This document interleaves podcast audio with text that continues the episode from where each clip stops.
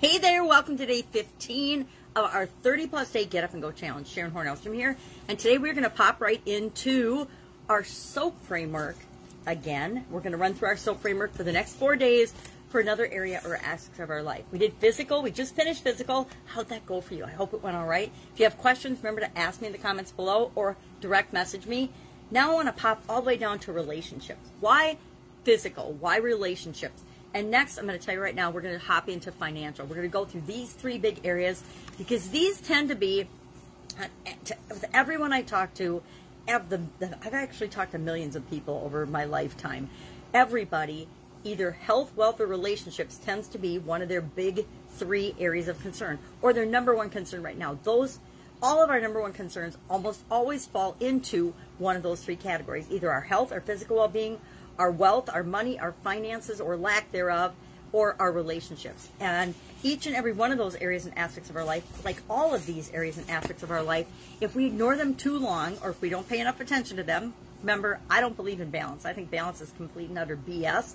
But I do believe that we have to pay some attention to all these areas and aspects of our life or we get ourselves into some big trouble. How do I know? Personal negative experiences. So today we are going to hop right into relationships, and we're of course going to start with our S. S for our uh, SOAP framework. And this is, and I, I feel like I say this a lot during the challenge, this is one of my favorite tools.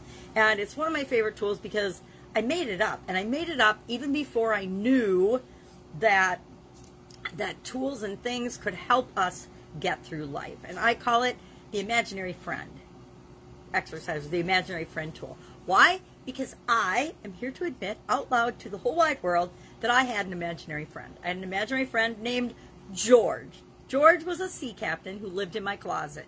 Why? Mainly, I invented him to keep my sisters out of my bedroom and scared them by saying there was a ghost in my closet. But he was my imaginary friend who, you know, somebody I could bounce ideas off of, somebody I could talk to when nobody else was around. And I had a lot of sisters, so pretty much there was always someone around but somebody I could use as a tool to get my sisters to stay out of my room, out of my stuff, especially out of my closet, my clothes, and the things I didn't want them to, to mess with. Now, my dad came to find out at my dad's funeral, actually, that he had an imaginary friend when he was young named, I gotta look it up the name because it's such a cute name, Albertson Roberts. And his sisters and, and uh, his other family members were relaying stories of his imaginary friend, Albertson Roberts. And they, they had no idea where he got the name Albertson Roberts. When he was a little boy, his brother was eight years older than him, and he had a lot of sisters. And he was the youngest at the time of, I think, four sisters. And so he, he felt like he was always being mothered to death. So he had an imaginary friend. I'm not sure why he had his imaginary friend, but probably to cope with all of the sisters and the females around him at that time. So, how can you use an imaginary friend to help explore your story or your situation? Remember, with respect to our physical well being, we said our, our S stands for the story we're telling ourselves or the situation we're, we're describing to ourselves. We're always doing that about everything in our life at any given time. We decide what our story is, what our image is, what our identity is with respect to every change, every challenge that comes our way. And it is what it is. In a lot of situations, in a lot of our stories, there are things that happen that we have absolutely zero control over. I know people will tell you you can control everything, but that's a lie. I don't know anybody yet that can control the weather. We have to just deal with how we manage our reactions to the weather, right? so, imaginary friend exercise can help us get clear on the story that of the way things are right now, what the situation really is. Because sometimes we just see through our rose-colored or filtered glasses and we don't clearly see what's really going on. With COVID-19, that's a prime example of that, mainly because there's so much confusion around the topic and around, you know, how to deal with it, what to do, and things are changing so quickly, like all the time things are changing. So how can we use our imaginary friend to explore our relationships. First, we have to decide what relationship we want to pay attention to because with respect to most everything, every category or aspect of our life, there are a lot of moving parts. There's a lot of different things going on. And so what we want to do is ask ourselves, what is the relationship that I most want to or has been being affected the most right now? And choose that. Is it your significant other, your romantic relationship? Is it a business partner or an association? Is it a friend or acquaintance on social media? Is it family member, kids, uh, parents, aunts, uncles, cousins, friends? The relationship that you have with yourself. I've actually done this challenge, and the relationship I worked on with the SOAP framework was my relationship with myself. That's part of what led me to excuse my throat this week is really cloggy. Uh, doing the 365 day challenge to do one thing every day that centers me was because it came out of last year when I did this soap, this actually get up and go challenge. I went through the soap framework and I used relationships. I used my relationship with myself because I don't know about you, but almost everyone on the planet can improve their relationship with themselves. If you, I'd imagine there's a percentage of the population, probably 1 to 3% that is really in tune with themselves and 100% honest with themselves and everything else. But the vast majority of us are not. So maybe you can pick your relationship with yourself, relationship with your friend, relationship with your your spouse or significant other, your relationship that you want that you don't have. Maybe you can create using the SOAP framework, believe it or not, you can do this, your ideal relationship. So we're going to use the imaginary friend exercise and we're going to talk to our imaginary friend. And if you don't have one, guess what? You get to make up your own imaginary friend, your own imaginary perfect best friend.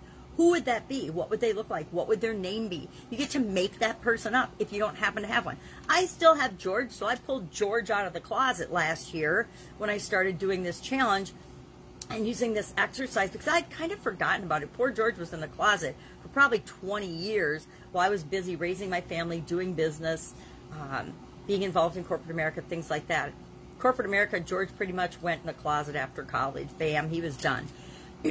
so I pulled him out as a tool that I'd used that I'd forgotten about. We all learn things over the course of our lifetime and we forget about them until something reminds us and then we're like, oh my gosh, I forgot how powerful that was. Whenever I had a problem or wanted to get rid of my sisters in school, in high school in particular, I would just, you know, talk to George and George would give me ideas. Now, who is George really? Really, George is just an extension of my subconscious or my imagination, right? Just like my dad's imaginary friend and any other imaginary friend. They're an extension of ourselves and our imagination. So, really, are we talking to ourselves? Yes. Don't get all hung up on it. Just do it. What I want you to do for this challenge, for today, for describing your situation, I want you to describe what it is now and what you want it to be to your imaginary friend. If you don't can't get this woo woo with me, just talk to yourself. If you can talk to a friend, an actual friend, if they will be absolutely positively open and just an awesome listener and non judgmental and non advice giving. All you want them to do is hear what the situation is right now with the relationship and then hear what you want it to be. So, what is my situation? And I haven't picked what, what relationship I'm going to work on yet. I'll do that as part of my homework, just like everyone else will. But what is my current relationship with my my new granddaughter. I think I did. No, she wasn't born yet. Last time I did this, so I don't think I. Maybe I did. I don't remember.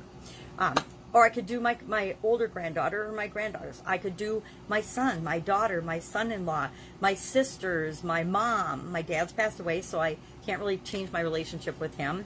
Uh, my friends, my coworkers, people I work with, a joint venture, someone I would love to do a joint venture with. I could imagine since I've got an imaginary friend, I could imagine what it would be like to be doing business with that person. What's the situation now in the story? I don't even know that person. I don't have any relationship with them. I have no connection. What do I want to be? I want to be doing a joint business partnership with that person, a joint venture. Or I could do it with somebody I want to have on my podcast or somebody I want to interview, somebody I want to get to know. Whatever you pick or choose, have a conversation with your imaginary friend about what your current situation is in this relationship and what you want that current situation to be. I guess if I was, you know, divorced, but if it was with, I wanted to improve my relationship with my ex-husband, I could still improve my relationship with my ex-husband, except I don't really want to, so I'm not going to work on that one. But pick one that you want to work on, want to change, want to improve. Or pick a relationship that you're struggling with because COVID has changed a lot of relationships and made a lot of relationships that people thought were strong and built on a strong foundation realize that they were built on quicksand and that they're sinking fast. Uh, so that's what we're going to do. Our action item is do this, or I want you to do this exercise. It doesn't take but a couple of minutes. How long does it take to describe what your current relationship is and then what you want that relationship to be. You can do it in a couple of sentences, but do it in the mirror with yourself. Talk to your imaginary friend, phone a friend, whatever works for you, and then share in the comments below one thing about how it made you feel doing this exercise and a lesson that you've learned from doing it. You know, maybe you realize that your relationship isn't as bad off as you thought it was, and that you are part of the problem in terms of making something out of nothing. Anybody ever done that? Anyone? Anyone? Anyone besides me misunderstood something and made it a big deal, and only to come to find out that the other person doesn't feel the same way about the situation at all as you do. That that's a, probably a communication issue, but that happens in our relationships as well, right? So that's it. That's it for today. Any questions? Ask in the comments below. Otherwise, I'll be with you tomorrow. And we will talk about the O, the big O in our relationship. Take care.